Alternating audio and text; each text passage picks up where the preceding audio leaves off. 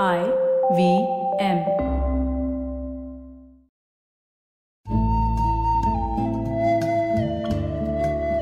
IVM के Hindi travel podcast टेढ़े मेढ़े रास्तों पर आपका स्वागत है टेढ़े मेढ़े रास्ते ही क्यों वो इसलिए कि घूमना भी तो ऐसे ही रास्तों की तरह पेचीदा और लगातार उतार चढ़ाव भरा होता है, जहाँ हर पल कुछ नया देखने और महसूस करने को मिलता रहता है। शर्त बस यही होती है कि आँख कान खुले रहने चाहिए।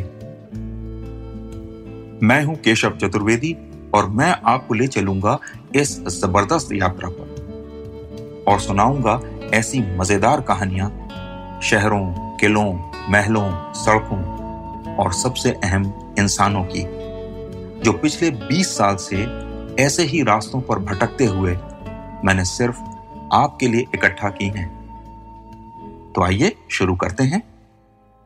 भारत में कई शहर हैं, लेकिन शायद ही कोई ऐसा शहर होगा जिसके इतने नाम होंगे जितने हैदराबाद के हैं। शुरू में इसका नाम बागबाद हुआ करता था, क्योंकि यहाँ हर मोड़ पर एक न एक बाग मिल जाता था।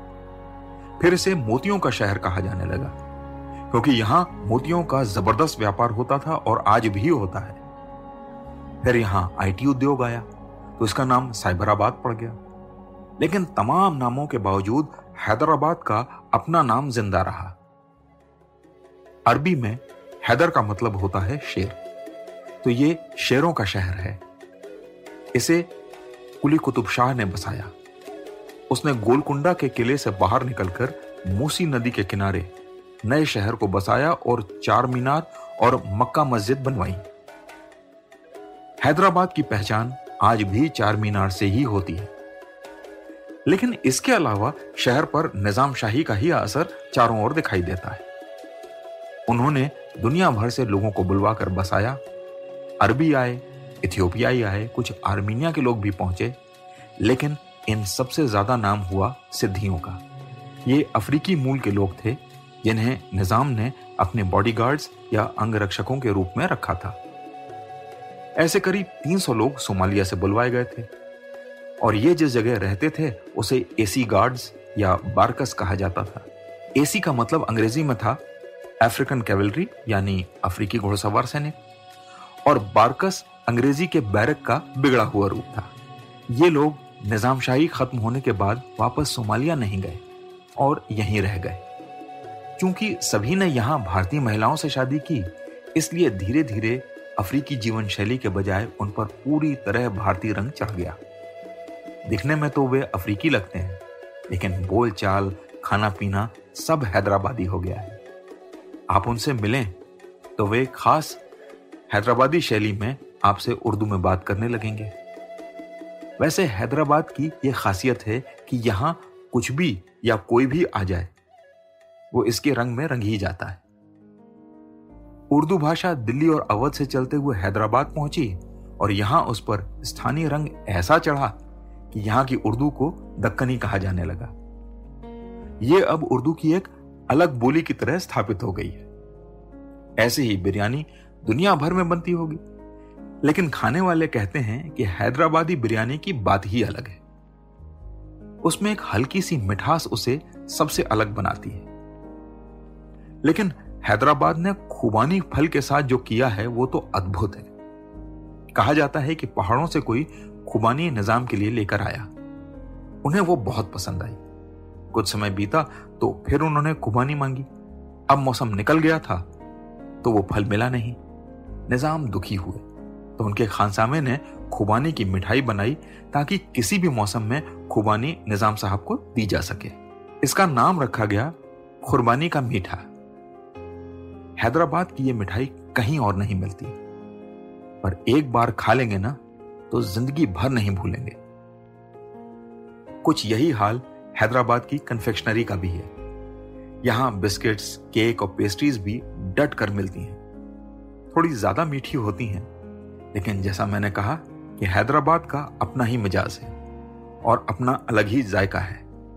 और ये जायका दुनिया के सिर चढ़कर ऐसे बोलता है कि यूनेस्को ने इसे क्रिएटिव सिटी फॉर गेस्ट्रोनॉमी, यानी नायाब व्यंजन बनाने वाले शहर की सूची में शामिल कर लिया है। पूरे भारत में हैदराबाद इस अनोखी सूची में शामिल होने वाला सिर्फ़ पांचवा शहर है।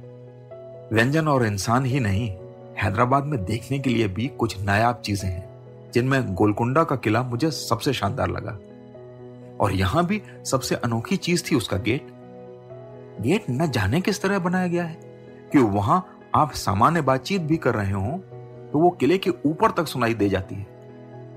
लोगों का कहना है कि तमाम कोशिशों के बावजूद किसी की समझ नहीं आया कि ऐसा कैसे होता है। मुझे दूसरी सबसे मज़ेदार जगह लगी सलारजंग म्यूज़ियम या संग्रहालय का क्लॉक रूम। यहाँ दुनिया भर से लाई गई घड़ियाँ रखी हुई हैं। ऐसी ऐसी नायाब घड़ियाँ कि पूछिए मत। पर इनमें भी सबसे अनोखी घड़ी है एक इंग्लिश ब्रैकेट घड़ी, जिसमें हर घंटे एक दरवाज़ा खुलता है, एक आदमी की मूर्ति निकलती है और वो जाकर हथौड़े से बड़ी घंटी पर चोट करती है। हर घंटे यही खेल होता रहता है और उसे देखने के लिए भीड़ खड़ी रहती है। उस घड़ी को देखकर लगता है निज़ाम भी नायाब थे और उनके शौक भी नायाब थे। हैदराबाद ऐसा शहर है जिसका अतीत भी सुंदर था और वर्तमान भी शानदार है। एक ऐसा शहर जो निज़ाम के समय में भी दुनिया भर से जुड़ा हुआ था और दुनिया भर के लोग यहाँ आकर बसते रहे और आज भी यहाँ के लोग आईटी फ़िल्म और शोध की मदद से दुनिया से जुड़े हुए हैं और शहर का नाम रोशन कर रहे हैं।